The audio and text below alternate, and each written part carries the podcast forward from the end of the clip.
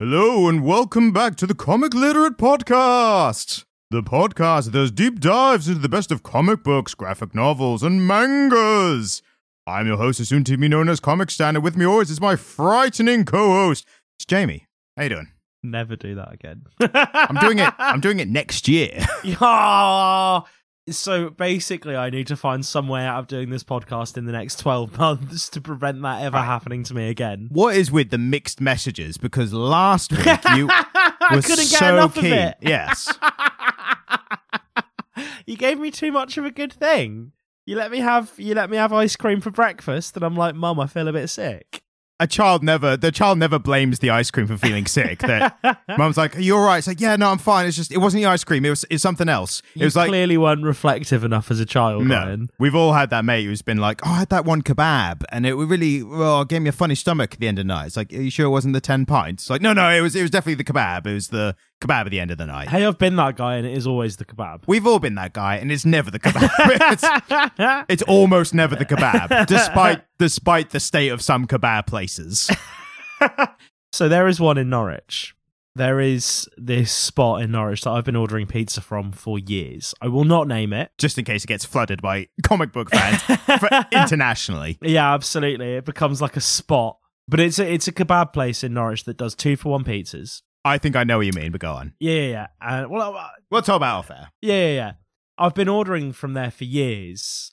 Like maybe since I graduated uni and came back to Norwich. That would be like a solid decade now.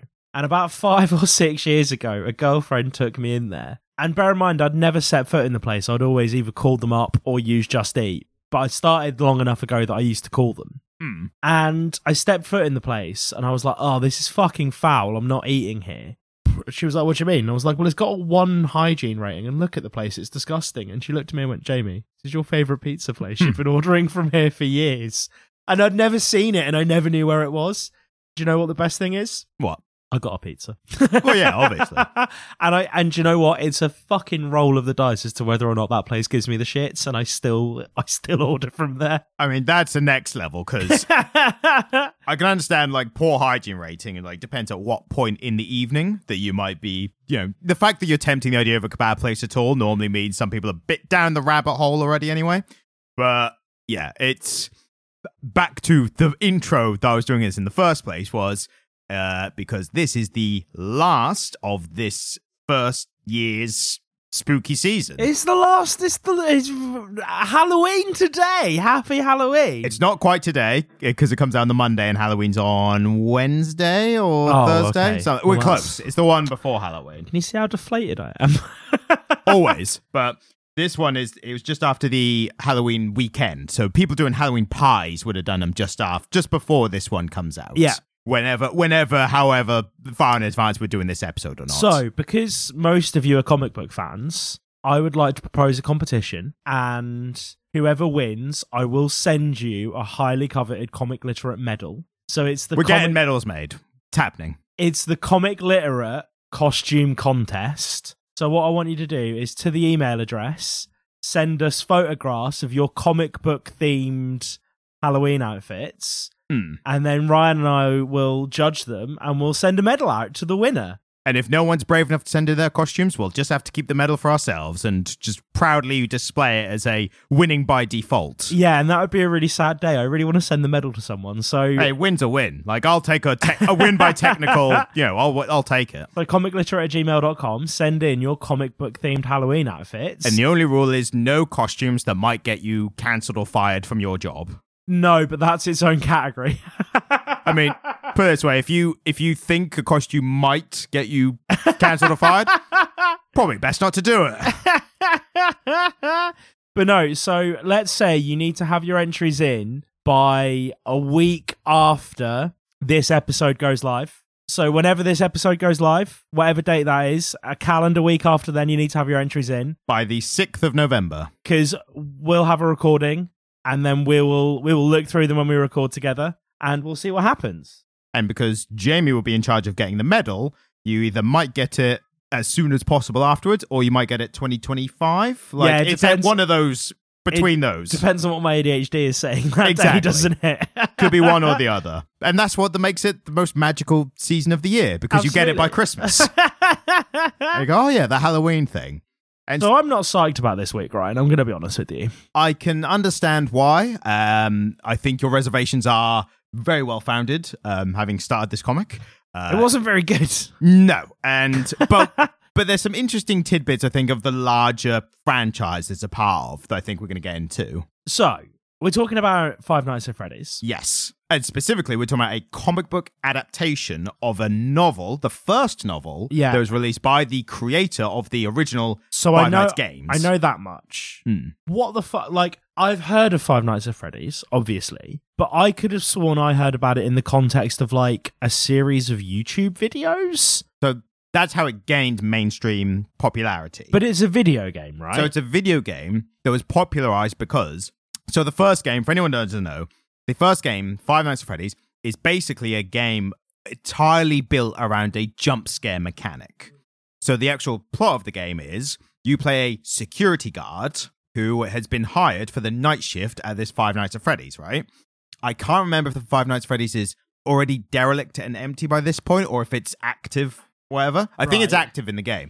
But the point is you're the night you're the night security guard yeah. and some the other security guard, the day guard, you would assume, kind of leaves a message of like, "Hey, it's your first night here. You know, make sure to watch the uh, the cameras and you know b- conserve the power to keep the cameras r- looking. And uh, you can also close the doors if you need to. And the reason you might need to is, well, we got the animatronics here, and they like to wander around at night sometimes, and uh, that's not that bad. But if they do see you, they might think that you're a uh, a costume without an exoskeleton inside of it. So they might try and shove an exoskeleton down your throat, or they might try and shove you into a costume thinking that you are the exoskeleton. Either way, it'll be a violent death for you. So make sure to stay away, keep them away from you by closing the doors, which somehow also require battery usage to keep the doors closed. It's a it's a fault of the logic of the game, but it does feed into the whole mechanic. Anyway, the point is you, you It's all so dumb. Yes, and this is a. I should stress this is a young adult franchise of kind of horror or horror adjacent. I mean, it involves dead Yeah. kids, so it's it's definitely in that. I don't know if that requires a trigger warning or what. Why 'cause is it that everything we've read for spooky season involves dead kids in some capacity? I think it? I mean, well, Maniac didn't. Um, no, neighbor, the neighbors uh, didn't. kind of dead kids. I mean, not technically. I mean, no kids Yeah. died, so that's that's a plus. um, and what else did we do? We did oh, harrowing, very dead teenager, stressing, like Yeah. very very on that. Uh, Spider Man, just the death of a franchise, a comic book character. One more day, and this is the very this is a very heavy dead kid themed franchise. But what I will say is, I would debate it or not. Does this deserve like a trigger warning or not? Does it require one? And I think it's it's such like a crazy fantastical world of like kids, souls of children inhabiting animat- animatronic. I'm gonna ruin that word in a while. Animatronics yeah, well done. um and that's kind of and there's a it's i think it goes a bit too fantastical like it's not close enough rooted in reality and this comic sure as hell isn't uh Yeah. to require anything like that but the main thing is that game's first started and then basically youtubers uh would play the game and you know um broadcast themselves playing it and getting scared by it so it grew in popularity that way Oh no, I thought that they made like a short, like a series of YouTube videos set in the world, like a dramatization kind of thing about it. Uh, not that I know of. So the most famous points as it's known is people playing in the game and on YouTube. Yeah, Most famously, Markiplier is like the king of Five Nights in terms of player. Mark, Markiplier. Yeah, Markiplier. and then you've got the the lore side because within these games, and there's like seven or eight of them out now. yeah, They would have this backstory lore that would come through through like you know subtle ways that became way less subtle as the way. So series is went Charlie on. part of the law then? I mean, within the book lore, which is its own kind of part of everything. Right. So the books, Not in the The, games. books and the games aren't canon then. They don't There's- form one. set there of are canon. literally hours of YouTube videos that debate whether stuff is canon or not. Oh, and I God, it's know one that of those, because I've is it? watched them. are you? Have you played the games then? Are you a I've fan? not I've not played the games. I'm not a fan of just jump scare mechanic based games. By the way, if Yeah. you can hear meowing, it's the cat. I mean, I don't know what else it could possibly. You probably know that already. But for any new listeners, there is a cat that meows. Yeah, she and she's very vocal today, Yes. so you're going to hear her throughout the episode. There's worse things to hear in the background of a podcast. We- We, Yeah. we could be eating like crisps or something, which would be far worse. So generally, I make an effort to keep her quiet. Today, that's just not an option, unfortunately. yeah. So there's Jeez. meowing in the background. Yeah, and and it will get louder and it will get quieter. Um, me taking her into hand is the way to keep her out of the way as much as possible. Yes. So we're just gonna have to deal with that in this episode, Not- unfortunately. Not swatting at mic leads or uh, or the microphones themselves. But yeah, so there's there's loads of lore-based YouTube videos. Uh, the ones I watch are from Game Theory, Matt Pat, and the reason is the reason I watch them at all is at the beginning I was like, oh, they've put this like back interesting backstory into this like simple game, Yeah. like horror game. And you know me, anything horror-based, I'm like, Yeah, let's, let's have a therefore, get yeah. under. And it's just gotten so ridiculous. The main guy writes it, so one of the authors we're about to talk about, a guy called Scott Cawthorne. He Yes. made the first game just as a kind of like, here's an indie game I've made. Like like millions are made uh, every year. I don't know Yeah. if that, I don't know if that statistic is correct. But There's a bunch of a them. bunch of them made every year. This one just got a bit of traction and is now a successful franchise that has a film coming out, like an actual big budget film. This is the thing. My research mostly went down the rabbit hole of they've really struggled to get a script together for this film. Yes, and probably the reason for that is because the actual lore of the s- games and just the games alone, not even counting the books, it, it's not even dense. It's all over the place. It, it's it's in like eras, and it's only begun for like ten years, or, but it's in like Well, it started eras. in 2014, so we're eight Yeah. years in. so it's in like eras, and there's so many like unpaid off things, and there's things that are never like dedicated, like solved or addressed or explained. So there's so many things that fans are, like arguing about each other. Like this character is from is this younger one from earlier? Like that's the one from the the bite of eighty five, and that's that character grown up now, and that one's the dead, but the soul of that one went into that animatronic, and there's actually two souls that mix together.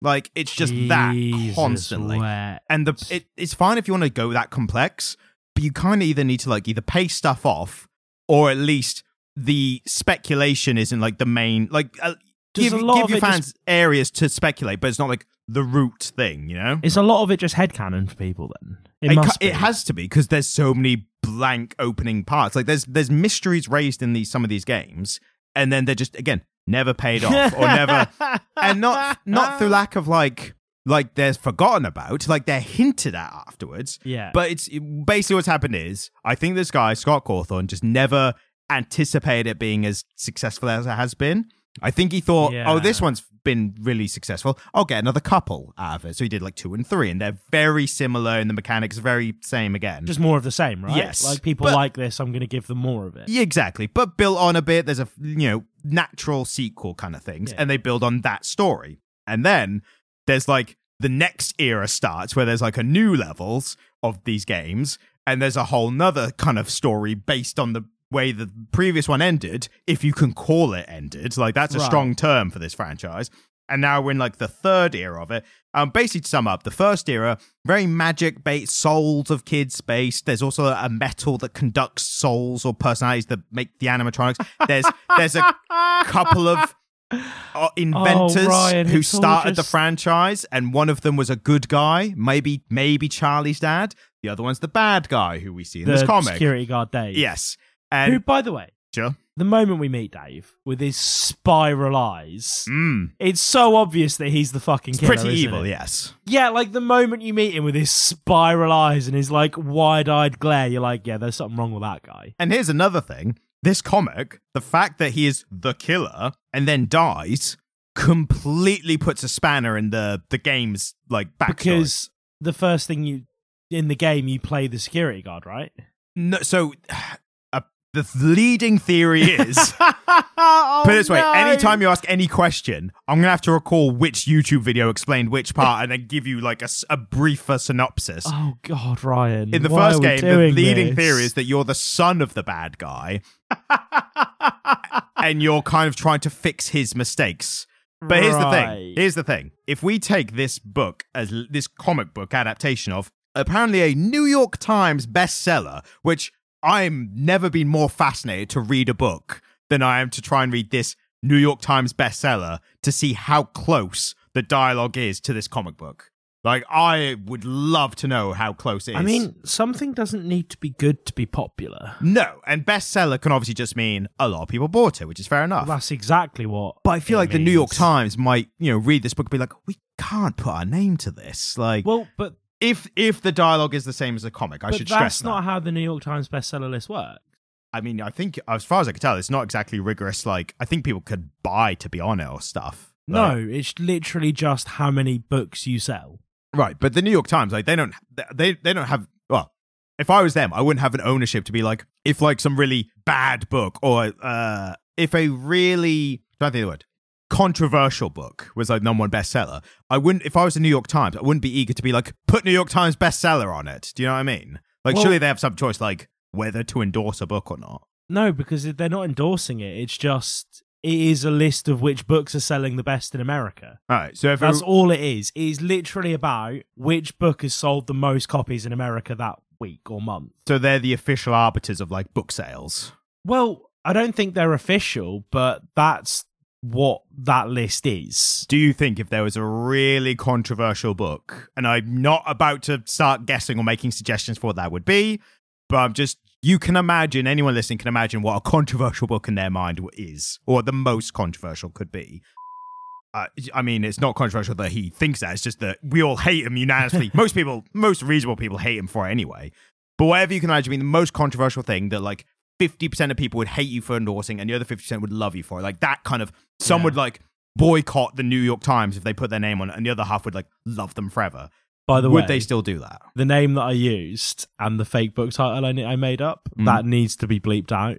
We cannot, we cannot have that man's rage focused on us. So So I, mean, I couldn't give a shit. He's just going to tweet and I, I don't even have Twitter. So, no, me neither. Who but cares? again, we don't want that. We don't want that shit. I mean, I'll bleep out for you as the suggestion, but I, and I'll cut this part as well. But I'll just. No, leave the leave the discussion about it in. I just don't want. I just don't want that, that actual person's name to be heard coming out of my mouth. Okay. Well, I I'll, shouldn't have said it. I'll say for one thing, he's a prick. Like, Hey! uncontroversial and pretty brave of me to say it if I do say so myself. Oh, very I'm- brave. No, I, I imagine that if it was popular, I mean, there are different categories, aren't there? I- so- you're talking about someone who doesn't know anything about books, so I'm genuinely asking you this stuff. No, I think the New York Times bestsellers list is literally just them reporting on which book is selling the most. I thought it was like Oprah's thing because I did hear Oprah's thing was very much like a book of the week, kind of like Well, if you that's get called- the Oprah book, then But that's called Oprah's picks, and it's Um, Yeah. literally just her picking a book. yeah, Whereas the New York Times bestsellers list is a list of fifth, the top 50 books in order of which one sold the most copies to the fewest copies. yeah, and that's what I mean. Is like, are they are they keeping to the the ethics of like we must report the factual numbers of Yeah, the books of that are being sold? course. Well, I say that I don't know because the New York Times they're just a newspaper to me. Like we don't get it here in Norwich. the equivalent of the Norwich Times is normally like seagull attacked a man and he punched it or something. I will never forget when I was a student in Manchester, me and my friend used to send each other the headlines back and forth. So he would get a copy of the EDP and show me what was on the front page, and I would show him the Manchester, it might even just be the Manchester Evening News. And it was always so funny the sheer difference between what was making headlines in Manchester Mm. and what was making headlines in Norfolk. I think at one point I've genuinely seen one that was like, "Man's been blown over by wi- by strong wind." The one I'll never forget, and this is really tragic. He sent me a head the the front page of the EDP that day was a bloke who had a bunch of frogs stuck under his deck, and the one in Manchester was a student who'd gone missing, and it was like Yeah. fucking hell. Pretty different, and that might just be down to like population size. yeah, like, absolutely. What's No, it's going to filter as the most entirely important down to that. one?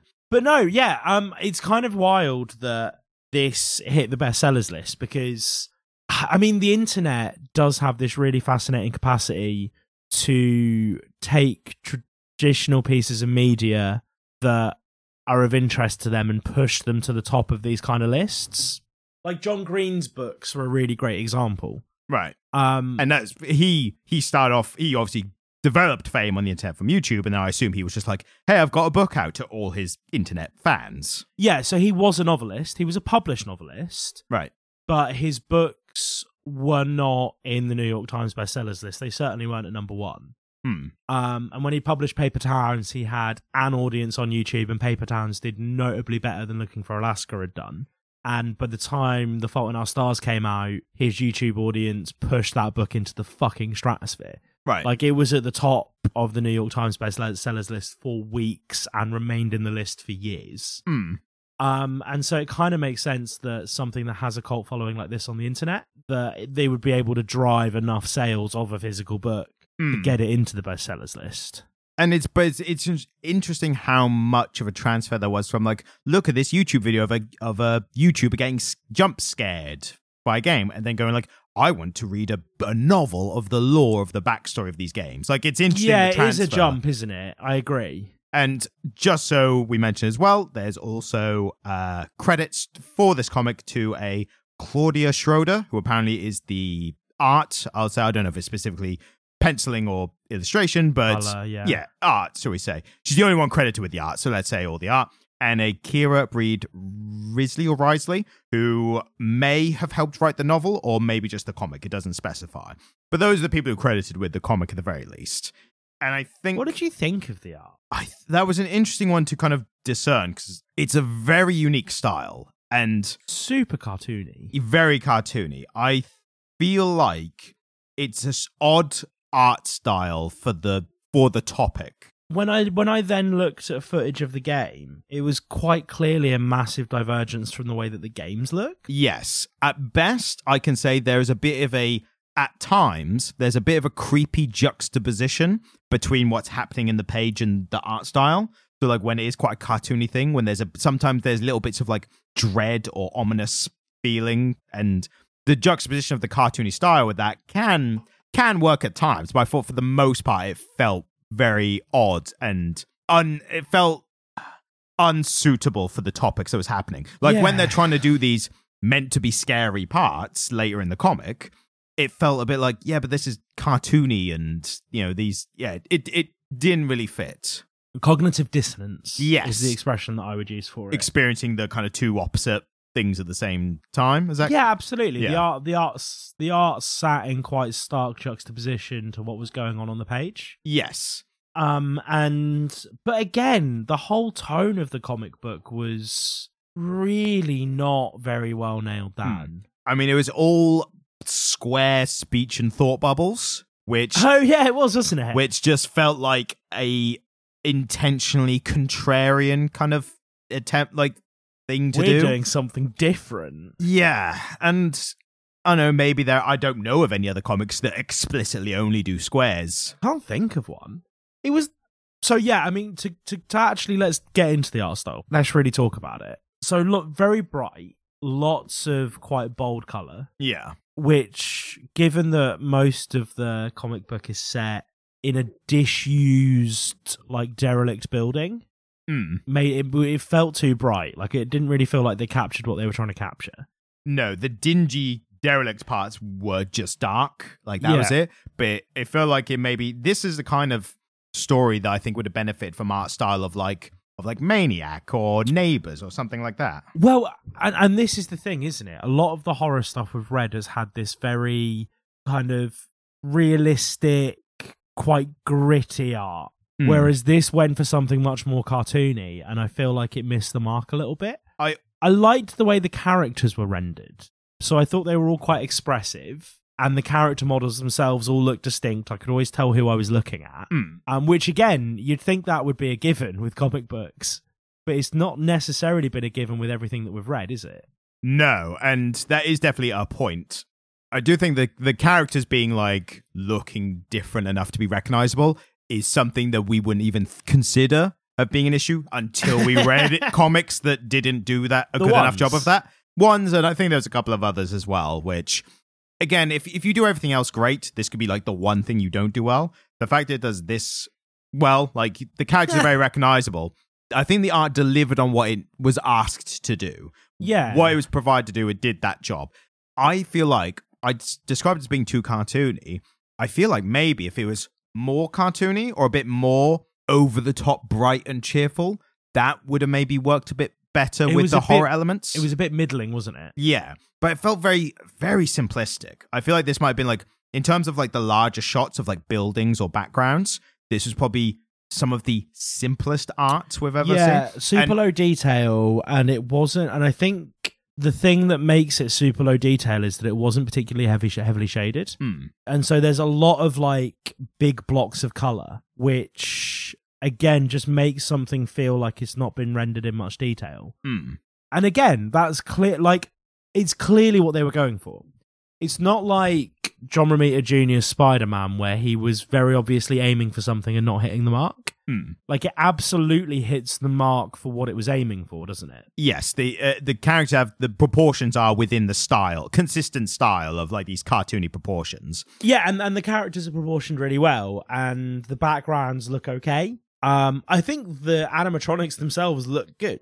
Well, the animatronics, they at least they had. It's like you've said before, they had that ready to go, and they just had to transfer them into this style. Yeah. So they they already had like these are what they look like. You've just got to put them in here. And I, I almost get the feeling that, and again, if you are Claudia, what's her name?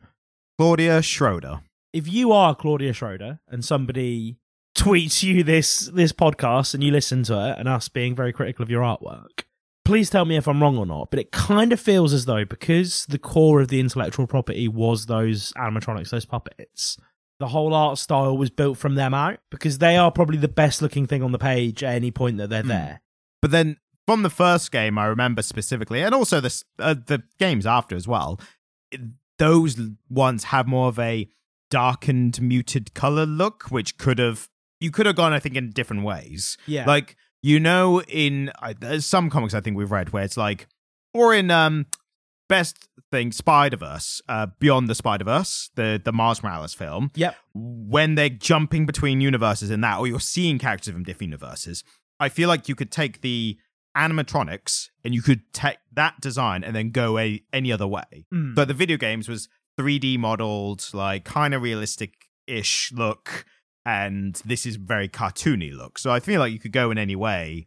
You could define the style and you could use those as like maybe a key point. It's like, here's what these animatronics look in this style. Yeah. And then someone's gone, right, we'll go with that, make the rest of the comic now that style. that's if that what I mean. makes Yeah, sense. that's what I was saying. So that like the the way that they could just be transferred into any style almost. Yeah, no, they could, and they could have, they could have taken it to a different place. And I think one of the things that we've commented on being really effective in the horror genre over the past like four weeks that we've been doing this Hmm. now is that the art style is really cognizant with it. Yeah. And when the art style is really congruent with what's happening in the story, that's what makes something like Maniac or Neighbours as effective as they were, even though Neighbours wasn't quite as effective as Maniac. Hmm. But here, the art style is super incongruent with what's actually the story that's being presented. Yeah. And I and again, like I, I agree with you. I think it's an interesting creative choice that they've done that, but I don't think it hits the mark for me. Yeah. And that's for me as well, the simplicity of it kind of was always like a, a drawing thing. Like it always kind of Yeah. shifted my attention. And I just want to be clear. a- Anyone's art of any comic is a hundred times better than anything I could ever like. I always feel the need to be like, I respect anyone's ability to make and produce a comic book in any Yeah. sense. So when I say I'm not like, I never want to feel like someone's like, uh, like just taking a piss or whatever, just trying to give like a here's how as a reader I experienced it on this end. Yeah. So it's definitely way better than anything I could ever make. But that's Yeah, but we're not we're not artists. No. And and you're allowed to have a critical opinion about something Hmm. that you can't but some of the backgrounds felt like and again, this isn't I'm generally this sounds like an insult. I'm trying to I hope this comes across as like a very like for like comparison. Some of the backgrounds felt like they were made by a very talented person on like Microsoft Paint. Do you, do you know what I mean? Like an extremely talented person. the level of that burn. Again, I generally mean I think the colors and the contrast that feels like that Microsoft Paint's like thing. And also, it's the way that the the lining and the stuff, um, very kind of hand drawn, like or it feels kind of like hand drawn, like sh- like lines and stuff that I think you would do in like a computer program. When I say Microsoft Paint, I just mean like any computer based drawing. Oh, well, kinda this is thing. Hmm. hundred percent obviously drawn digitally. this isn't painted, is it? Um, I do think the panel layout is, I would say, is a a negative choice. oh, did you Hmm. not like it? there's a lot of white background where they just they have a character doing something but they don't bother putting in the background and that kind of distracted me quite a Yeah. bit and then the actual like panels is sometimes it works with like the larger panels and sometimes it again there's so like every almost every other page has like just a white background part so i'm I kind don't of remember the white backgrounds. Can you show me? Yeah, so I hadn't noticed the white backgrounds, but now that you point them out to me, they are galling, aren't they? yeah and we again there's some interesting stuff with some of the background especially in the indoor background parts Yeah. where the colors become a bit darker and more muted, and that's where the terror kind of right meant to intentionally rise up a little bit. And then you've just got a white background, which almost kind of brings too much brightness But in. we've got a story where you're expecting jump scares, right? And so Hmm. a whole aspect of that is where characters are in relation to the things that are chasing them. yes, And if you put them on a white background, you take away a sense of that.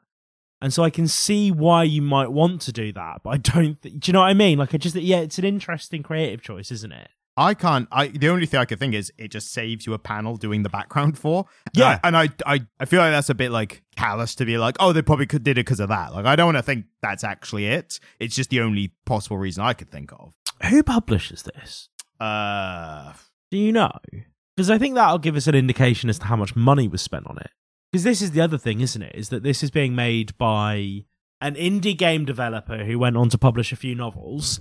And I imagine there was a few quid floating about from one of the novels hitting the bestsellers list. But even then, a lot of the stuff we read has a huge budget because the company that makes it is owned by Disney. apparently published by Scholastic Incorporated Publishers. Ooh, I don't know nearly enough about book publishing to know if that's significant or not. Scholastic are a publisher that publish a lot of textbooks. I mean, maybe, maybe somewhat related. I think there's a Scholastic book right behind you. I mean, there's a bunch of books right behind me. So, Well, yeah, you, we do record in front of my bookshelves, Hmm. don't we? although, bit of a relief for us and listeners alike. Uh, apparently, the book is a work of fiction. So, We- we can take solace in the fact no animatronics coming after us. Not yet. Well, not currently. I mean, AI. This the fact that uh, I should have mentioned. I forgot to mention earlier. You know, I said about there's eras of the games. Yeah. we're in the era now of the evil AI. Like Fre- Oh, Friday, fuck F- Five Nights at me. Freddy's has got to the evil AI part. well, it makes sense, doesn't it? But oh god, I mean, i- if I Ryan. explain to you how they got there, you might not be saying it makes as much sense. Then I don't think I want to know, you probably don't. I'll send you a link to a YouTube. I'll send you a link to an hour long YouTube video, and that'll tell you there. which I'm definitely gonna spend an hour of my life watching. Absolutely. Then I'll quiz you afterwards. Did Did you pay attention to the part where you know that? that Did kind you of thing. pay attention to the part where Freddy used a butcher's cleaver instead of an eight-inch chef's knife? I don't think he actually uses weapons. Oh, I mean, I, I don't think so. He has a guitar that he plays like as an animatronic, but I don't think he's ever used it as a weapon. So is the fact that some of the suits just like shank you up canon? What, as in attack you or attack people? No, that you can put a suit on a human and then from the inside it shanks them up. So here's the thing that was a big part of, I think, the third game Right. where it was revealed that that's what happened to Right. uh, to an evil character. So in the games, you are a security guard just trying to survive the night and make it through the week. yeah. Like, and then it evolves a bit more in the different, slightly different settings, but with the same basic mechanic, right? yeah. And then the backstory is like in these like mini games that you play in between levels. Right. So it has like an eight bit game where it's like, oh, you're playing as this weird character, and like, oh, there's like a crying child. Like Is that's the going to be big context there that you're playing the arcade games that are in the No, it's genuinely like the you are just playing these games as like mysterious shows of the lore and backstory. Like it's not canon Right. that you're playing the games or anything. You are just a Right. secure. It's just like you've completed this level. You're about to start the next level. Oh, it's gone static. Oh, you're playing a game. It's all mysterious. What's going to happen? Okay. Then it jump scares you at the end of the the, the at the end of the mini game. delicious. But the point is, the bad guy, who, again, what I said earlier, this may or may not break the canon of the games by trying to incorporate this or not. But that bad character had that thing happen. So he's basically been cornered by the souls of the kids who he murdered, who were Right. trapped in the animatronics. And in the mini games, you've played a spirit of one of the kids who's actually helped you, this is these mini games you play to get like the good ending and the good ending is the, the souls corner the bad guy make him go in the suit and he's like haha you can't get me in the suit and then it turns out the spring locks go and he gets killed like in this. Right, Okay, okay. The problem is, if you include this, then either one of them is wrong, like one of them is the wrong way it happened and one of them is the right way, or the exact same thing with different named characters happened in a Friday in a Fazbear Freddy's pizzeria. So Yeah. the fact that it happens in the game one way, but then happens this way in another way, it's like Oh god. exactly. Messy. I think the best explanation, which kind of solves everything, is this is a story from within the the universe, but not the same canon. So, like in the sense of like you know, s- uh, Marvel and Ultimate Marvel, like it's all Marvel, but they were different universes. Star Wars and Star Wars Legends and that all yeah, that stuff. but I don't think they're quite getting into like we've crossed dimensions. Oh my god, it's it's Freddy Fazbear from Earth twenty six or whatever. Like I don't think they're going that. I mean, they might. They Is might that do it how the the, next. Star Wars stuff worked? I thought I thought they just they made it so the novelizations are myths that happen within the That's the Star Wars way. yeah. I don't think it's done done this way. Again, I think this is just these are just Oh, stories when you were talking from- about Earth twenty seven, you were talking about Marvel, weren't you? I, Marvel, I was just Marvel, Marvel. general like I mean Rick and Morty, like anything that does interdimensional stuff, or Yeah. like this this story takes place in another dimension. I think this is just generally It's- like the books are their own thing and the games are their own thing. I mean, I th- I think it's interesting when you get franchises that get to a point where they have like tiers of canon Mm. because there's a few that I hold quite dear to me. So the Song of I- Song of Ice and Fire, see, there's a lot of canon there and a lot of lore. Hmm. and that becomes really dense. And you know, like you need to read Fire and Blood, and you need to read the Duncan Egg stories, and he's released companion books, and there's just a world of shit that you have to get through. And then the the you know the cat thing things that are canonical in the books aren't necessarily canonical in the TV show Hmm. and it becomes really dense and i think that level of richness is really interesting once you're in the weeds of it Right. but if I am on the outside of a franchise looking in, Hmm. like I am right now, Yeah. and somebody presents me with this many, this like tier, all these tiered levels of canon, I sometimes go, you know what?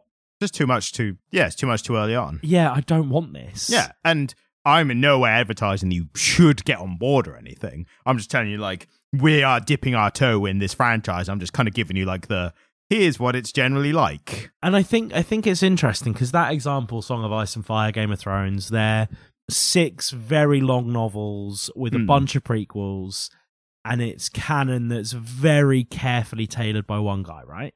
But what we're talking about, Carefully is a strong word to use in this instance. well, George R. R. Martin, no, George no, R. I, R. th- I Martin, thought you meant Scott Cawthorne in this. no, I mean George, in Song of Ice and Fire, Right, right, George sorry. R. R. Martin's been sorry, really, take that back. I thought you were talking about Five Nights. yeah, George R. R. Martin's been really careful about the canon and Yes. the lore and the history, and he's done a really great job of presenting it through um, other texts that go alongside them as companions and stuff like that. But this seems to be fan driven. this is very, very much so. Yes. and I suppose it it puts us in a wider discussion about what the internet ca- what the internet is capable of. Hmm. People on the internet en masse when they get interested enough in a topic topic. Hmm. I'll give you some examples of like what this kind of franchise, like it's making, like Yeah. how it kind of comes across. For one thing, I suspect that these books and novels that this comic is based off, and all the other ones, I feel like the only reason they're popular is because they're about the the franchise and story that people are already a fan of. Well, yeah, of course. I no, but what I'm saying is, I I suspect the writing quality is below par. I I'm we would have to read some to kind of fully verify, but I feel in my gut like that. If I if I was a betting What? man, a cash-in novelistic ad- adaptation that isn't very good, Ryan. is it a cash in if it's by the Never. person who made it originally? Because here's the yeah, I thing. mean they're cashing in on their own idea, aren't they? in a sense. But what I will say is apparently he does use the law. He does set up the law in like future games in the books. So people Right. like guess the next game or stuff in it, and they'll l- refer to the books, and they've gotten it right. so or, if I'm being less cynical in the way I approach this, it makes a lot of sense that somebody who had created that would want to experience it in a bit more depth themselves. yeah, and making some accompanying text Yeah. to e, to expand the lore and backstory. And I suppose you know you've done everything you can or done everything you want to achieve with the games, and you go, but people still have an appetite for this idea. What is my next creative project? Yeah. fuck it. I've always fancied writing a novel. Let's have a pop.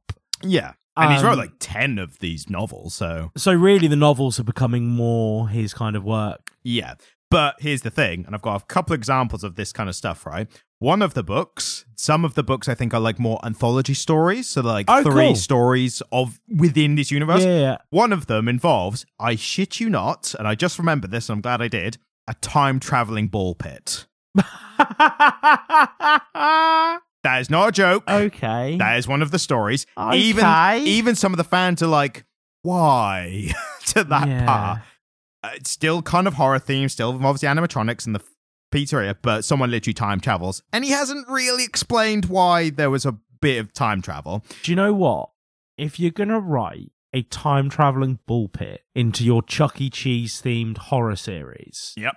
I think the best thing you can do is not explain why you would do that. It'd be wo- it it almost at this point feels like it'd be worse if he attempted a mild explanation. yeah, Like, because to be honest, there with was a you- nuclear reactor next door, and it just kind of leaked into the ball pit somehow. Well, when you get but one, once you once you get into the weeds of time travel in fiction, you then have to make some big choices about the way time travel functions. Are we in your doing franchise? Back to the Future. Are we doing Avengers? Are we doing Harry fucking Potter? Yeah. Like there there are times when it functions really quite well. I would say the Avengers is one of those. I Like, would they do a say- relatively good job. Yeah, they uh, they set their own rules.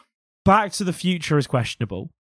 Like the kid hitting on his own mum, man. That's just dark. Am I right in thinking Back to the Future is essentially just it can happen because it's already happened. yeah, kind of. They don't really change. They don't change anything.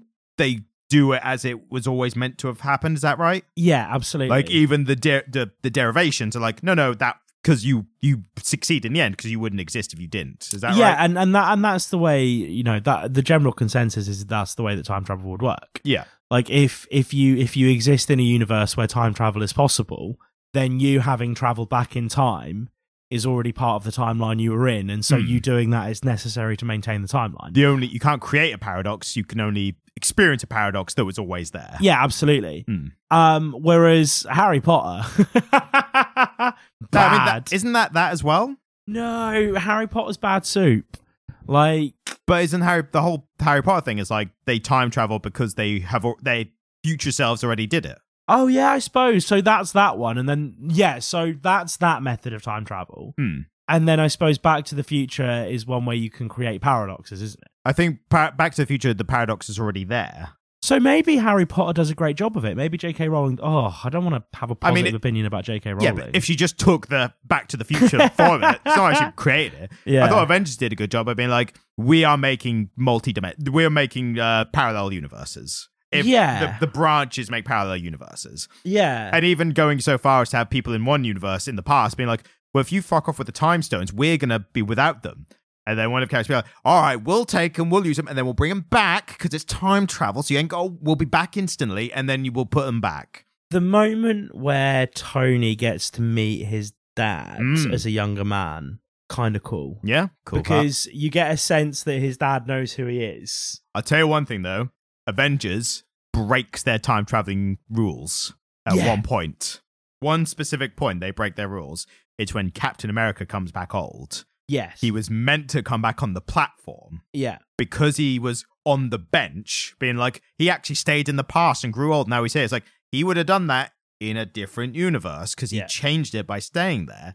So he could not have grown old in this universe where Bucky and Sam were waiting for him. Yeah. So that's the one part where it all breaks apart. If he had come back on that on that platform old, perfect. It would have been Yeah. it would have been airtight time if it travel. have just hung ar- if it had hung around for a few years and then popped up on the platform. yes. Wasn't that a lovely moment though? It was a, oh yeah, I can see like why they did it. Like in the cinema when I was watching it, I wasn't thinking about paradoxes. It was only like days later when I was thinking about it, like, oh yeah, that does make sense. it was Although it- great in the moment. Does create this really funny idea of a universe in which Cap knows about all the world's atrocities. Mm. And he is Captain America still, right? Like he's still super. I He's mean, he still might have enhanced. retired. Well, but, but this this is what I'm suggesting. It's the the timeline that how he did that in Hmm. is a timeline whereby he knew about all the world's atrocities and was a hero and just sat in his house with his missus going, uh, fuck 9 11. well, come on. Like, I feel like Captain America, he knew. He knew everything that was going to happen, right? Look, if you want to do the bit, I'll do the bit. It's like, yeah, Captain America put his foot up. It's like, I've done enough. I've I've done my part. if I'm putting my nerd glasses on or I'm pushing them up my nose and go, actually. Well, I suppose he did just save half the people in the universe. Well, no, didn't he? I think in that universe, he he just tell Peggy, who was part of Shield. E He'd be like, this is Oh, happening. yeah. You guys handle it. I'll I'll tell you everything that's going to happen. You guys go and take care of it. Yeah. I'm It's putting my like- feet up. It's like that. You know, um, Jesus Christ.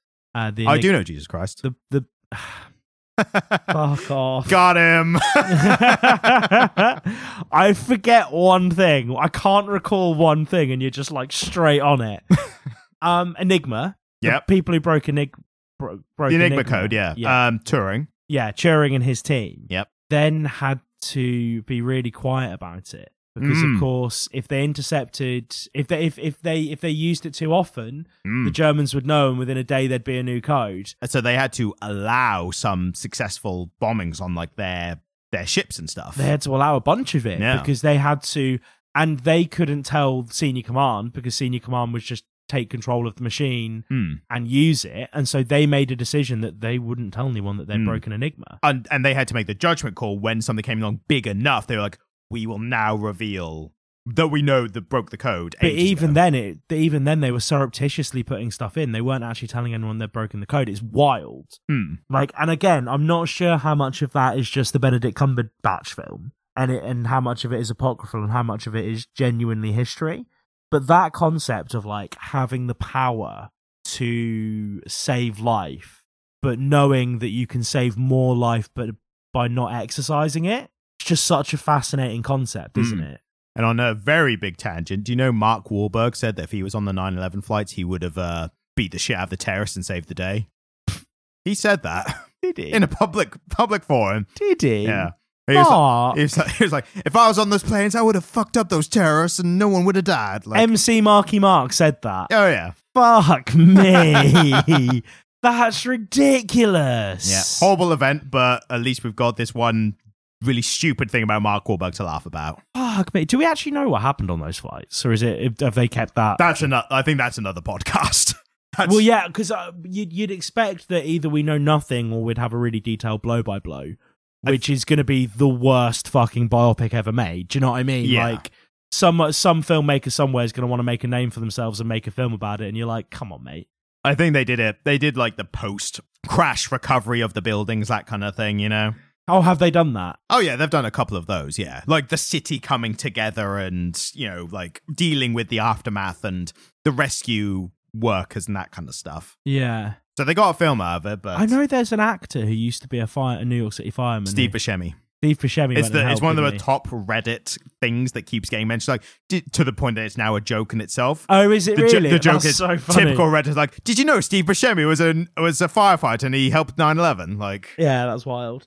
well, I say Um, helped helped rescue and deal with, he didn't. not wa- yeah, he not wasn't involved. orchestrate. He wasn't involved. Just to be clear, Um, but um, back to the comic. back to the, back to the franchise. It feels like we're looking at the whole franchise in this. We'll get into the comic a little bit, but um, well, I feel like we've already talked about the comic. It's not very good. Oh, I've got some. I've got some specific dialogue issues to because that was my biggest bugbear. But just to get some other examples of like the crazy storytelling that happens here, yeah, like there's the time traveling ball pit is one thing.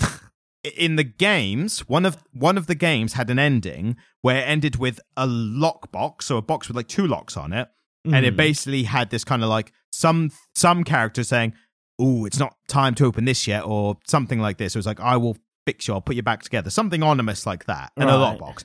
So very obvious. What's in the box? What's in the box? You know that thing. yeah. He never addressed it. Oh, cool. He never went back to it. I mean, I'm a fan of an unsolved mystery, but it kind of feels a bit When you're flat. like, "Ooh, what's in the box?" and then just never come back to it. This isn't like pulp fiction with the briefcase because that's just that was a fun thing for like Yeah. but that wasn't that was just a little side part wasn't it like that was a I love how he fin- finishes one game with what's in the box, and the next game he's like, "Time traveling ball pit, let's go." Well, that actually that was a book, so.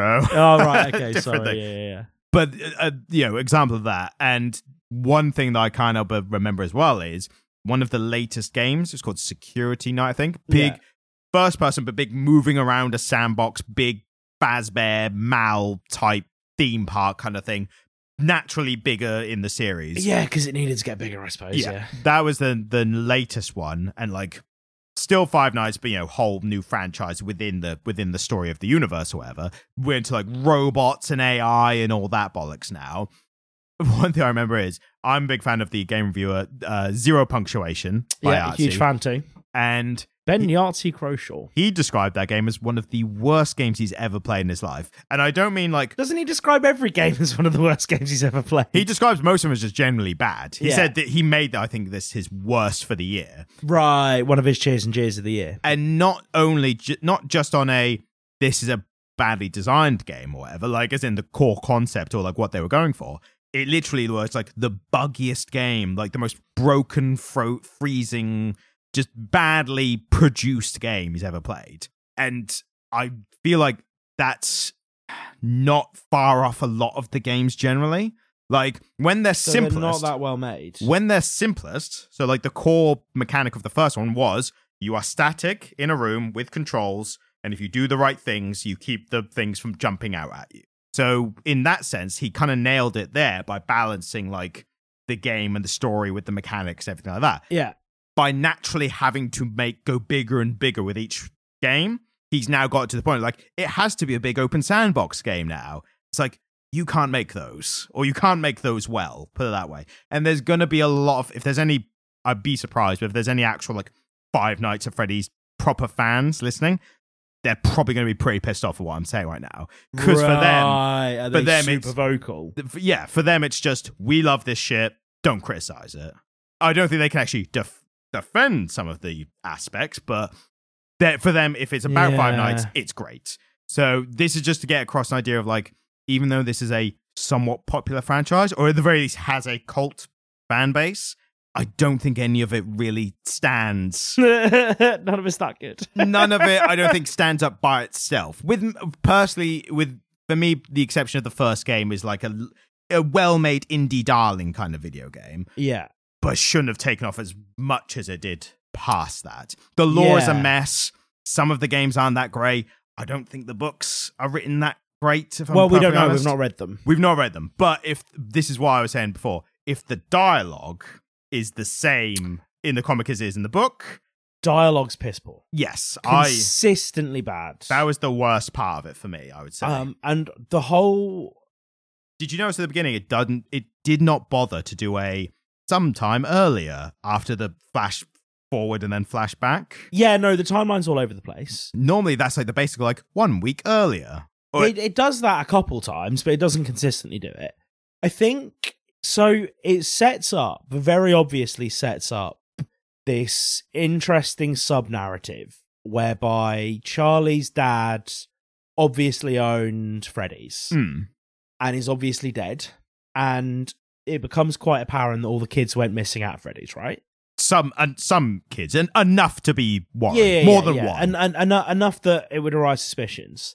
And there's an obvious, interesting subplot there that, like, did her dad do it? yeah And which i do think was not that clear well, this until- is the thing; they didn't do anything with it. Un- there is one moment where her and Carlton, the one who is it Carlton or is it the other lad? There's two blokes who look relatively similar. One of them super into Charlie, the other one is the one who's in charge is thinner and carlton i think was a bit wider yeah. So it's the other one. Oh. Yeah. and they're sat on her childhood bed, Hmm. and he says, "By the way, I don't think your dad did it." right and that's the only time we get to see that. Yeah. But obviously, a bunch of kids start going going missing in a creepy fucking pizza place with all these animatronics.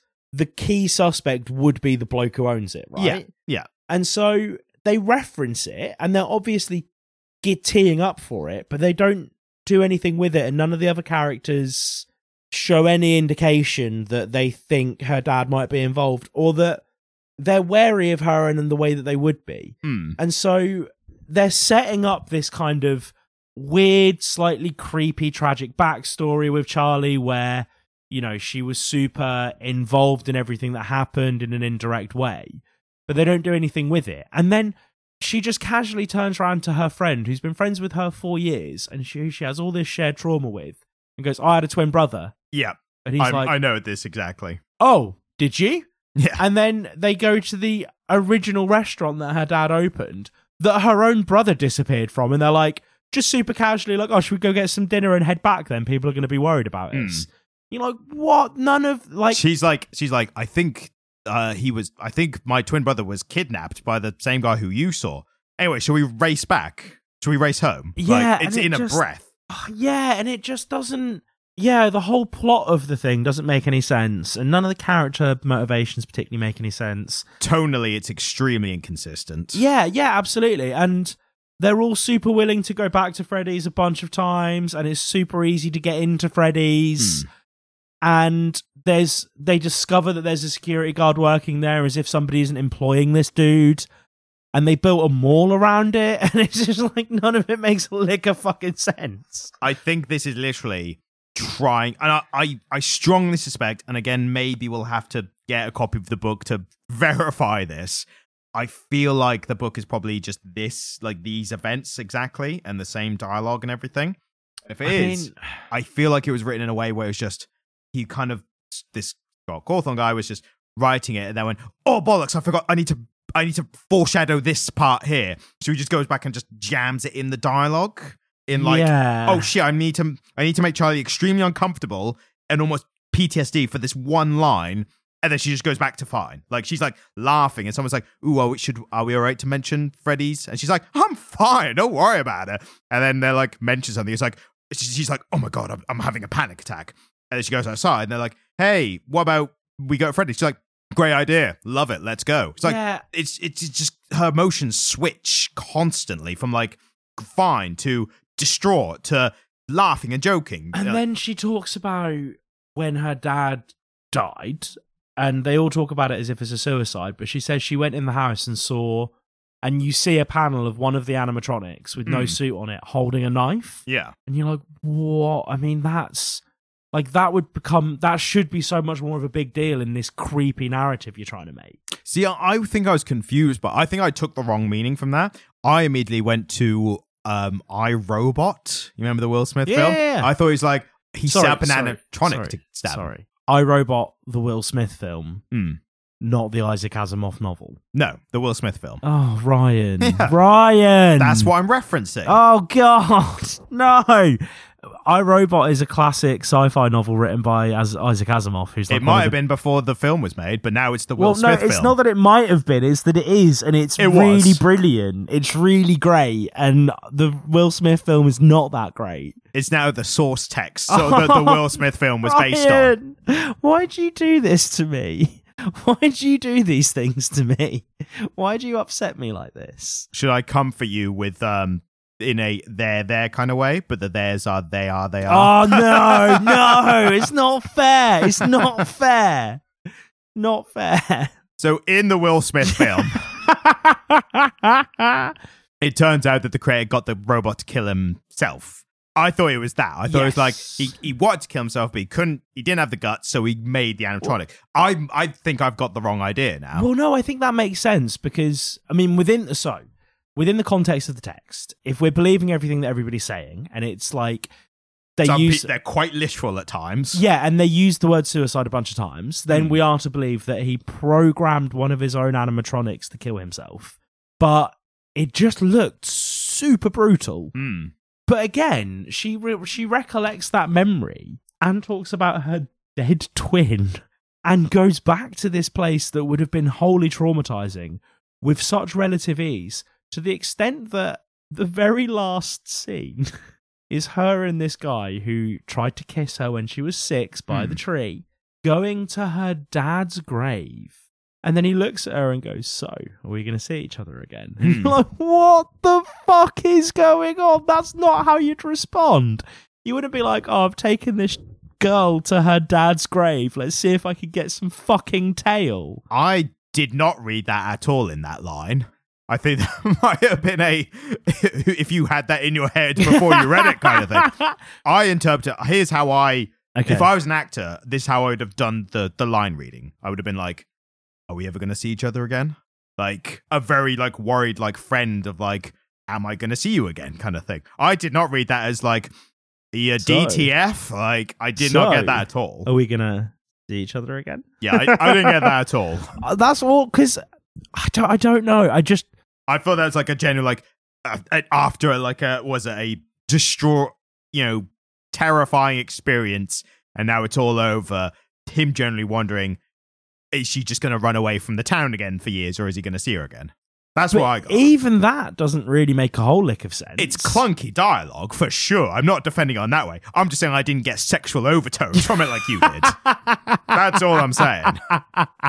Look, Ryan, everything. You know, you go in the um, what's his name, the psychologist, Freud. Freud, the Freudian route. Yeah, I don't think that was a key tenant. Well, it kind of was, so I don't know. it's like his whole thing, wasn't it? Basically, Well, I mean, to be honest with you, Freud's one of those who mm, people talk about Freud without actually understanding a lick of what he wrote. the problem is some he, you tell him about your dream, and he say it was about one thing when actually it was about your mother. Wait, We, wait, it's wait, Freud jokes, guys. one of my only psychologist jokes. So, How did that make you feel? uh, confused.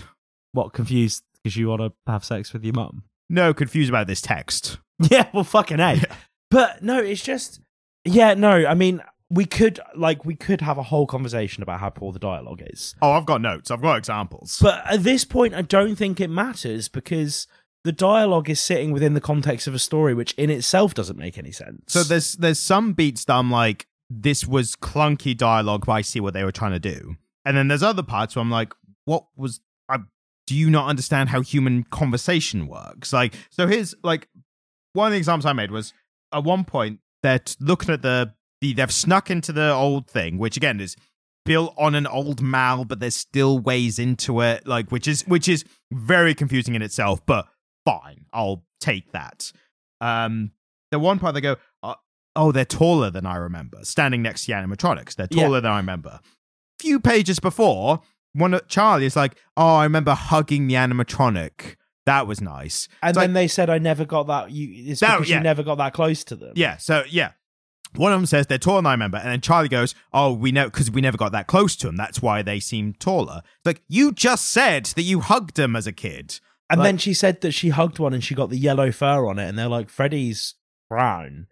Yep. And that that later, I think that was a clunky way of implying something later on. Yeah, but the yellow rabbit was always the one being murdery. But the yellow bear, they suspect was someone else or Mate, the dad. This is the thing, though. What? E- exactly. And th- and these are again These are questions that are still being It's just- posed by YouTubers who literally is their job to study this text and the games and try and determine. The best guess right now is that there is what's known as a golden Freddy, who is like the s- two s- individual spirits that have been melded together within the golden Freddy suit. That's the leading theory right now, and even even that is being debated and argued. So, and that's just in the games. So, fuck knows if that's continued o- over to the books or not. Because we then get to a point where they say, "Oh, Michael's in the suit." You're Hmm. like, "Okay," and then the policeman's like, "Well, I need to go." And super cash, everyone's yeah. smiling, and the policeman's like, "Oh, I need to go back in and recover my colleague." And we just watched a man die. Yeah, yeah, He yeah. like heard his screaming and everything. and he's like, "So, Charlie, do you think we should, you know, do something about this?" And then this, uh, presumably, like adolescent, teenager, Hmm. young person says, "Nah, I, I- think it's all. I think I think we've put a bow on it." And they're Yeah. like, "Cool, no worries." And you're like, "What?" Less paperwork for me. yeah, yeah. And you're like, but we just had a revelation that a kid that we thought was dead for many years is in a suit in that building.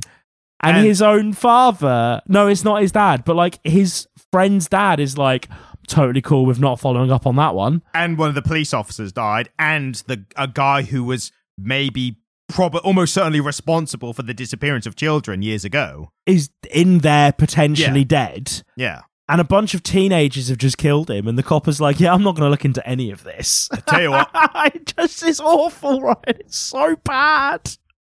just to give its due, one thing I did like Oh no, go on then. how the suit Springtrap went off after it was taken off the the guy. Yeah, after it came off Colson. I did like the, ha- the the display of like this is what would have happened if it would stayed on. Yes. and then that did feed into when it happened later to the to the yeah, bad no, guy. totally fine. And the I'm giving fact I'm that- giving like any part that worked for him. Like I gotta give it credit because I'm ripping it apart otherwise. And the whole the, the thing with the cameras, right?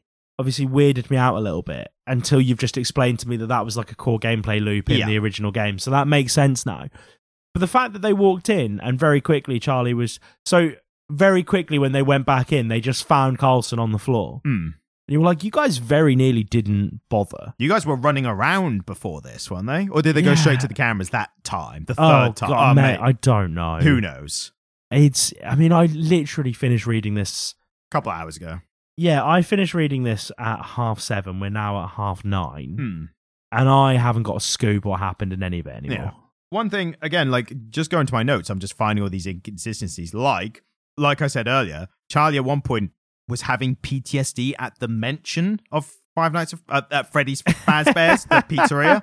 And, then And- she went in and was just loving it. And then she's like, let's go back twice, uh, twice by choice and the third time by necessity. yeah, it just and like the the way that her trauma is displayed is just nonsensical. Hmm.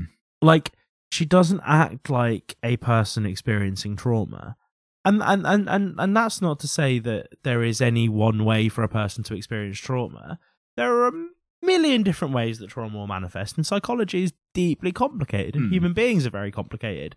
But these human beings aren't very complicated, Ryan. It was literally one mention. Yeah. And then it was flashbacks to her Dan stuff, but it didn't. That was just kind of like, here's what the backstory is. It never felt like this is the reason for her current day PTSD or anything. And we never really find out what happened to her mum.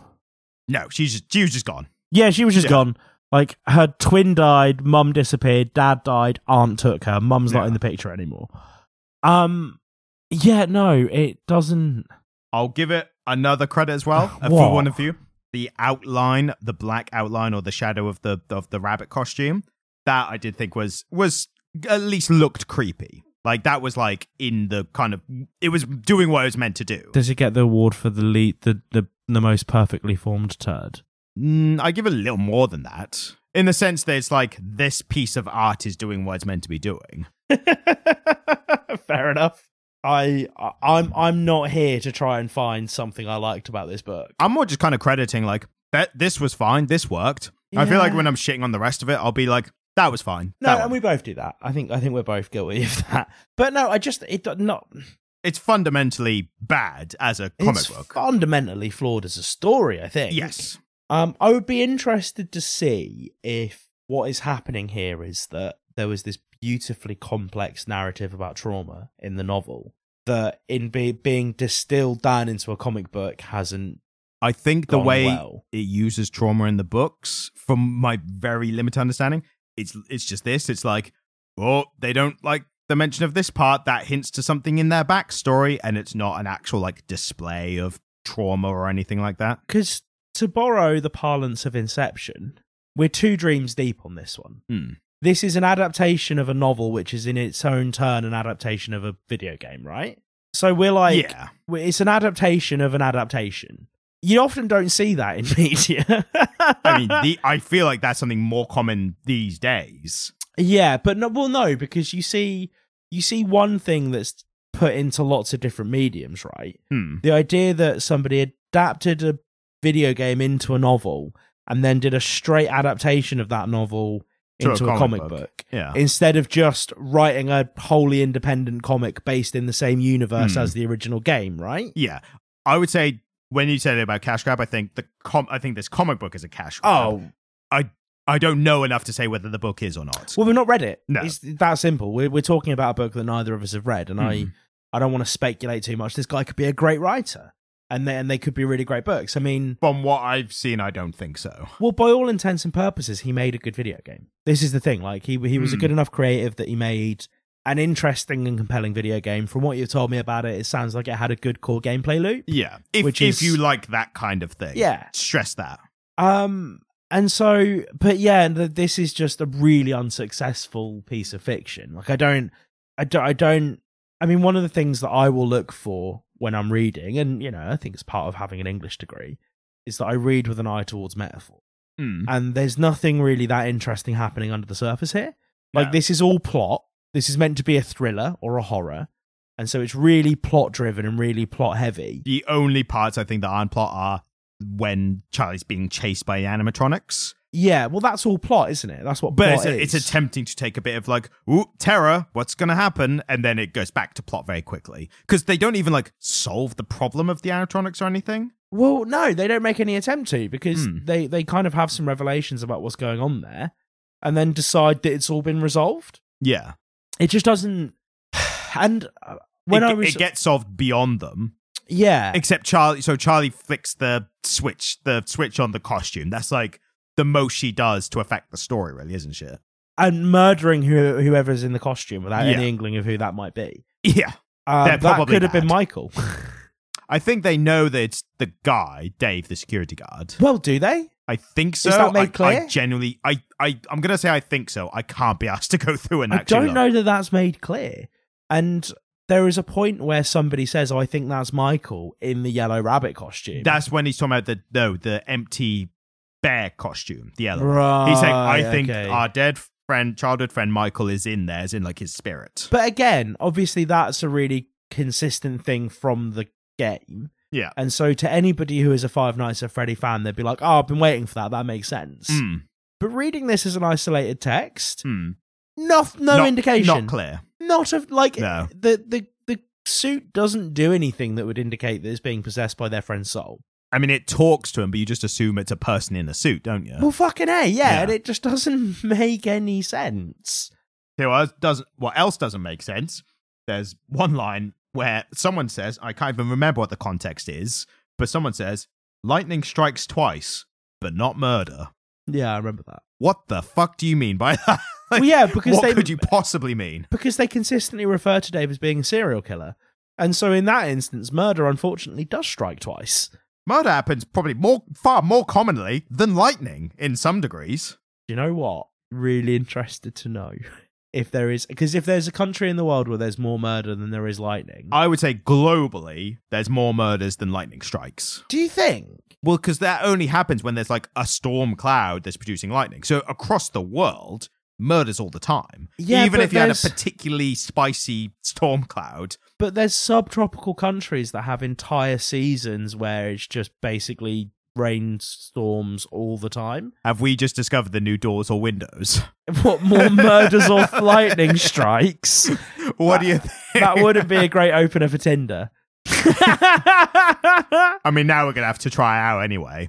right, give, give, us, give us your phone. yeah, I also thought it was very weird when they got caught by the security guard, who somehow didn't catch them the previous night, even though they made a lot of noise when they moved a bookshelf or something. well, they were just bumbling about making a bunch of noise the entire time they were there the first time. and he didn't strike for some reason earlier when Yeah. he and then he did later. But when he catches them, and then Charlie's like, "Hang on a minute, guys, wait a minute. What if you came with us?" And I, if I was one of the group, I'd be like, "That's the dumbest bargaining I've ever heard for this kind of situation. Yeah. If you if you're trespassing somewhere and the security guard goes, "Oi, stop there," is anyone's first thought going to be, "Hang on, trespass with us"? but he does. No, no, that, that, it should not have worked. Like this is a world apparently where that has a chance of working because it did. It reminds me of like the guards in Skyrim where it's like, Oi, I hear someone. and they like bumble about in the corner of the room for a bit. that the Skyrim guys I think make more sense. All right, I get why I get I get why the security guard did what he did. I get why Do you? I get because like he's caught them. They're like, "Hey, come with us." He'd be like, "I'm gonna fucking murder these people anyway." Yeah, I so suppose they clearly a bit too trusting. I might as well befriend them so they think I'm harmless or whatever. The fact that Charlie is like, hang on, before you do us in for justifiably trespassing when we shouldn't be, why don't you join us in our crime? Be like if the police, if you were Yeah. robbing a bank and the police stopped and you were like, we'll cut you in if you join our gang and help I mean, us rob the that bank. almost makes more sense because that is actually how that kind of stuff works. Yeah, but I think that the police would at least be like, I, I, even if I wanted to, I can't do it here now in front of it. Like, No, out in we the need to open. go have a shady conversation in a downtown Yeah. bar first. You should have asked me this before. you okay that you buy you pay the police off first? Exactly. That's Idiot cri- criminals are getting stupid. yes. That's what I mean. There's a lot of weird like, oh, we need to get from A to B. How do we make this happen? And then they just doing stuff that doesn't make sense. Do you wonder if people moving away from using cash en masse is making it harder for police officers to take bribes. No, because they they do them online now, and they're more they're less traceable. It's like Bitcoin and stuff now, isn't it? Well, so you think Or that- NFTs. So you think that like you pay them off in bored apes. there's just this this These are worthless now. I just love the idea that like PC plod so that he can take bribes as a little card reader.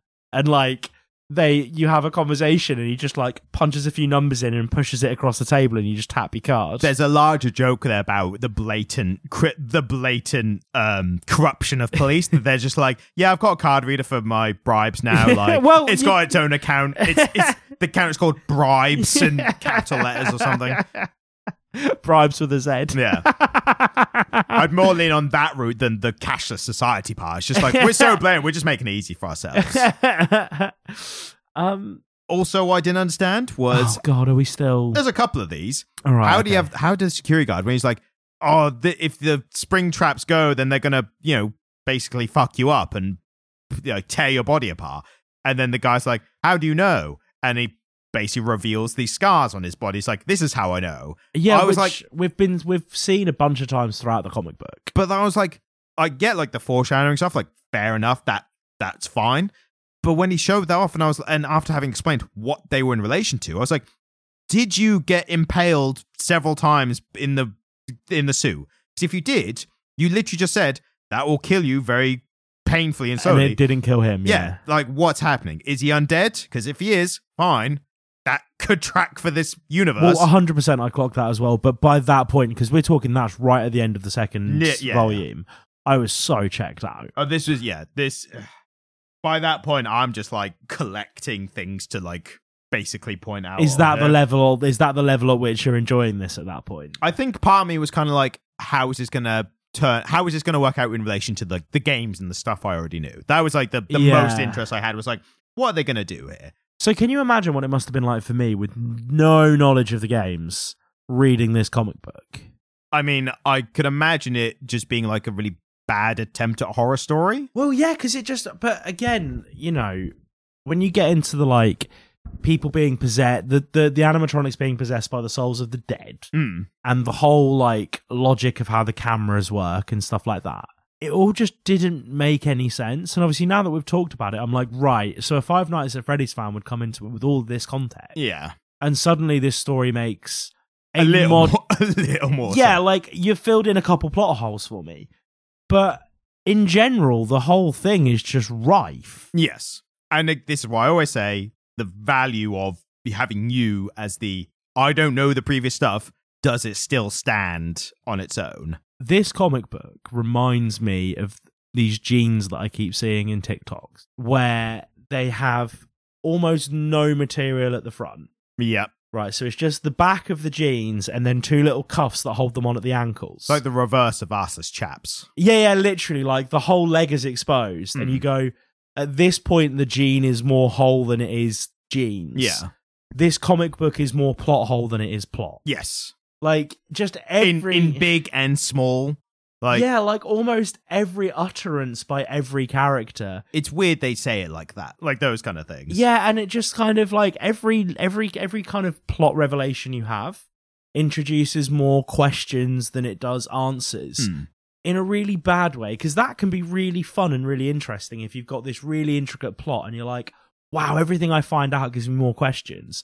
Whereas here it's like, no, everything everything that I find out is incongruent with everything that came before and doesn't make any sense. What I'm realizing is that that is exactly what the people who are into this franchise want Hmm. because it seems like half the fun of being a Five Nights at Freddy's fan is creating headcanon around the lore and finding ways to fill in these plot holes. And this book, it gives them plenty of material to do that with. I would say you're almost nail on the head. I would only slightly amend it to to be right in the next thing. So Yeah. to have your headcanon confirmed or your theory confirmed. Yeah. And I think it's the similar kind of thing of like reading and be like, ooh, this part is going to be called back to later in this. To the point where I just realized one of my last notes was, did we resolve the twin brother storyline? No, no, no, No. no. And here's the thing as well. One thing that should be mentioned is this is the first of a th- trilogy of books. So Only two, I could only find two of them though.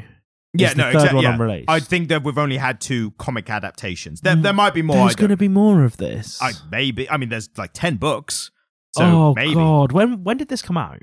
uh, 2020, so a few years ago. So they only started doing the comic adaptations like three years ago. I think the first book came out earlier than that. God, imagine you're in a global pandemic Hmm.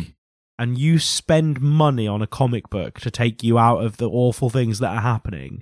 and You end up reading this. To be fair, this could distract you from from like a pandemic or whatever, because you're just like, why are they saying it like this? Like, no, it's just I more think if I was distracting. reading this during the pandemic, I'd be like, right, can we put the news on, please? yeah, something less depressing.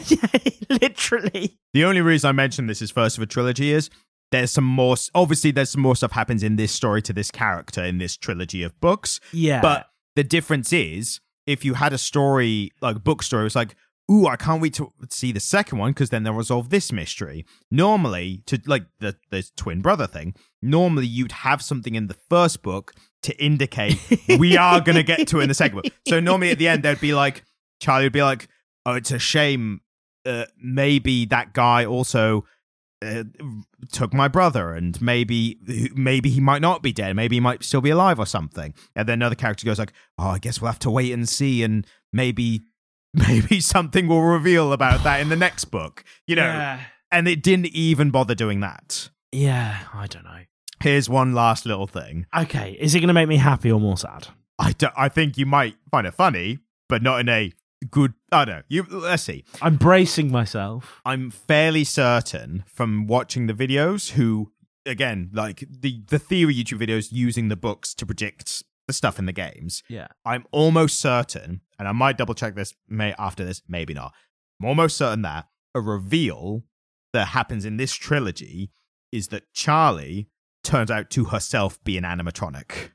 Oh, fuck off. And specifically, Is it when that is it when that bloke tries to give her a length? And it What? t- what part are you talking about? well, at some point, her matey who got horny in the graveyard. The one who asked her if he'd ever see her again in a solemn, friendly way. No, he was fucking thirsty. Let's let's just get this out there. That was pure thirst talking. Did you ever see this? Is a, this sounds like a massive tangent. Did you ever see? You know the band Twisted Sister did the, the did the song? I know where you're going. I You know- know where you're going with this. They testified in front of Congress to parents who thought their lyrics were too obscene and dirty for children, and they Yeah. the parents pointed to one of their songs said, "See, it talks about like." Knives and cutting and sedation and all, drugs and all these things. This is this should be banned. And then the band testified in front of Congress, and they were like, that song is about our drummer's surgery. Uh, we didn't know if he was going to make it or not, and so the song is about surgical stuff. And the guy basically said, if you're reading sexual stuff into this or whatever, that's probably more on you as the listener than us as the band. yeah.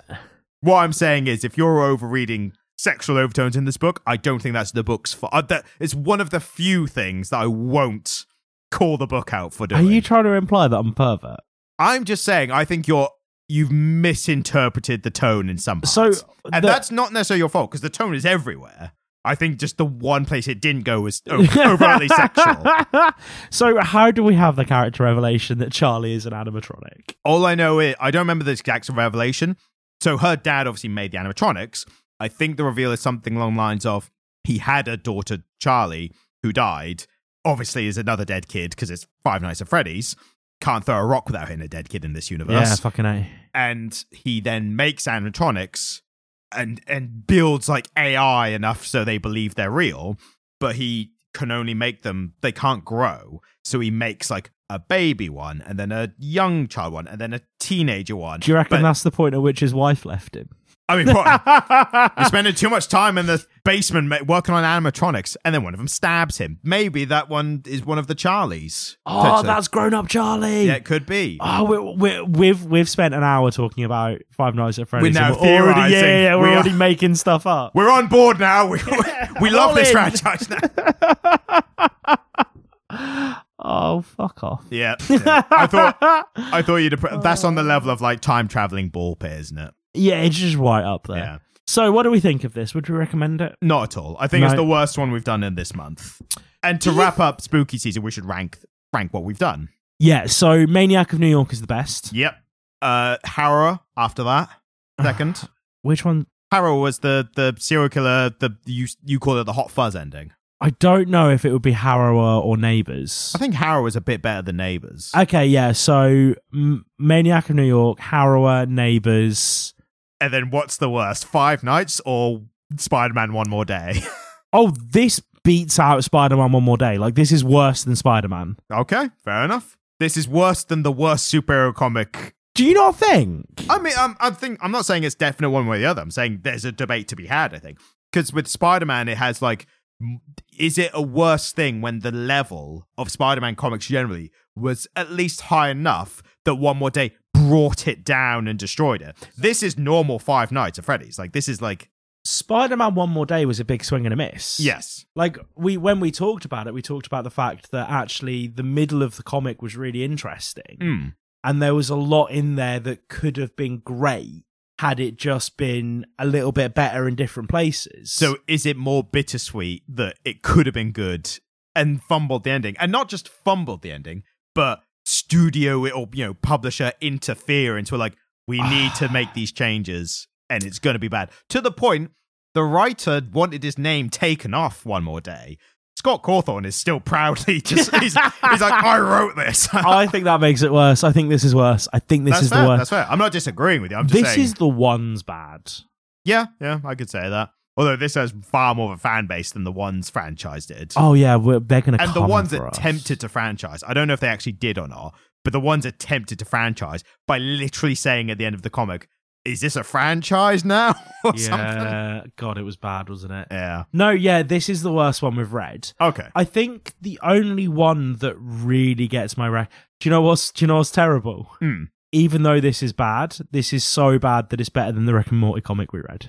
so that's an interesting thing because i read a few of the later rick and morty Oh, comics. I, I, I, hear- I They hear they're got quite better. good. Yeah, yeah, yeah. they definitely got better i think what it was the so in the first ones The one we read was a little soulless, wasn't it? Yeah, the first ones they tried to just make like what they imagined a Rick and Morty comic would look like. yeah. and it was just a very it was a quick paced story that didn't really bother it didn't Going anywhere? it only went somewhere in the sense of like let's continue the story when i jumped to the next writer who started from volume 3 onwards they then started being a bit more um like slower paced story and actually took the time to tell the story of the characters it also didn't attempt to be funny or make jokes which sounds uh, almost antithetical for Rick No, and Morty it comic makes sense. I get it. but the humor was in like just naturally derived from the characters. Yeah. The first ones we read, it felt like, and then Rick says a Rick thing, and then Morty says a Morty thing, and then Beth and Jerry have Which is- couples things. Kind of the way that the show runs. I think that's how the show ends originally, oh and man. it evolved from there. So since we talked about Rick and Morty, I've watched the trailer for the new season. I've seen the seen the first episode. Oh, is it out? Yeah, just came out. So I've experienced the voices now, Hmm. and it's like, oh, they're just kind of The same. they're the same, but not as good. I found in the first episode, so it's a very Rick heavy episode. You don't get Mm. as much of Morty uh, except for the beginning. After a while, I completely forgot. Like I, it didn't even. Do they reference phase- it? No, don't reference it. At They all. don't reference it. No. Uh, Oh, I mean, that's kind of classy. That's kind of classy. I mean, it's it's not as good as um Solar Opposites that I told you how they did it with the the voice changing Ray. I'll show you the clip afterwards, but okay. basically, I mean, like when Big Mouth did it with Missy, they reference it. yeah, and they but they also re- mixed it slowly over time, didn't they? Did they? Yeah, they, they literally had the the both actors did the same lines and they mixed them together so, s- and slowly changed the percentage. So it went like ten percent, like ninety percent original character uh, actor, ten percent new actor, and that they slowly actually changed. do Yeah. that. It's slowly that's changed really into the- clever. yeah. and you can tell when you listen to it that if over the series at the start of the series it's very heavy heavier the original actor and then it slowly on a scale shifts to the new actor I to never the knew point they was did it was that. trying to slowly bring people aboard over a season rather than just changing it mid season between seasons because they didn't get cancelled for it. They just made an executive decision that we need to have a black woman play I, this black character. I think the actor the actor the actress the original one Actor. um who I can't remember I mean I would say like the person who played the voice I can't remember their name but they are in a lot of stuff I know them mainly for playing the terrible sister in Parks and Recreations oh shit! who does the money please from um Yeah, yeah, yeah, yeah. from, the, from the guy who played the Fonz his Yeah, character yeah, yeah. So weirdly, you were- we talked about you just I said actor, you said actress. Hmm. Did you know actress is now an antiquated term? I did not. I did not receive the update. Fell out of favour in the noughties. really? Um, yeah, yeah, yeah, hundred percent. Nobody like they're all actors now. But they still use like actress in like a- Academy Award. yeah, fans. yeah, the the the the categories in award ceremonies Yeah. still, Which is ridiculous because, like, I think Chris Rock put it best. He was like, good thing they have this separated because the women can't act as, as as hard as the men can well, act. this like, is the thing, isn't it? Yeah, seems ridiculous. but no, yeah, they're all actors now. But yeah, I um, right. So back to the comic book. Yeah. Um, the only one that I would recommend is Maniac. Yep. Of everything we read in Spooky Season, the one that like gets my recommendation is Maniac of New York.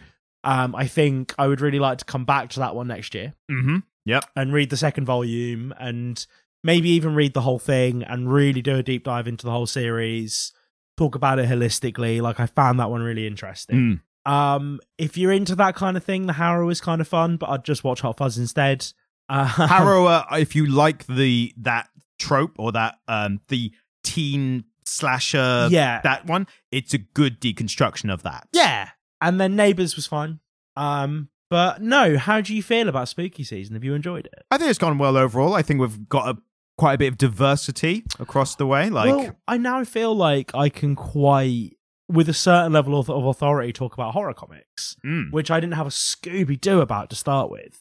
So I definitely feel- Scooby Doo being a pivotal horror character trope. right, you can't. Every, ev whenever I do a good one, you can't like. You should just let it fly under. Do you know what I mean? I just assumed that's your the Cockney rhyming slang that you always do. Well, yeah, but it was. I very- don't have a bloody Scoobies. I ain't you know? got a scoop. yeah. Yeah, but it was good. But it did. But this time it worked. this time it's appropriate. yeah. Um. But no. So thank you for joining us For the last ever spooky season. until 2024. Yes. If the podcast lasts that long, Yeah. Well, fucking. one hell. of us could die. Jesus Christ, Ryan. Fuck me. It's always a possibility. We could be in Final Destination right now. So I have hypochondria. um, so if you do want to enter the Comic Literate Halloween costume competition, send a photograph of yourself in your Halloween costume to comicliterate at gmail.com. And we know you got the photos because if you put the F in a costume, what's the point if you're not going to take a photo to put on Facebook or Instagram or. Yeah, absolutely. Do I sound like And- really old when I said Facebook? Yeah. no one uses that anymore, old man. um, you do get extra points if you can send us a screenshot of it uploaded to either MySpace or Bebo. Yeah. Um, and- We're all now on an app that you can't even pronounce. It's not it's not even got a word, it's a symbol. Oh. It's the Dylan Moran. It's an umlaut above an E that's not there. it's just an X. Yeah. Um, and yeah, 'Cause the leave X us sounds cool. fuck off, and then leave us a review wherever you get your podcasts. Five stars preferable. Don't care what you say. If it's really offensive, we'll read it out. Thanks so much for joining us for. Spooky season, last one. Um, we might have some spooky theme- themed shorts in like a month or two whenever I get around to making them. Just in time for Christmas. Really incongruent. Yeah. Thanks so much for listening. Bye. Bye. Goodbye.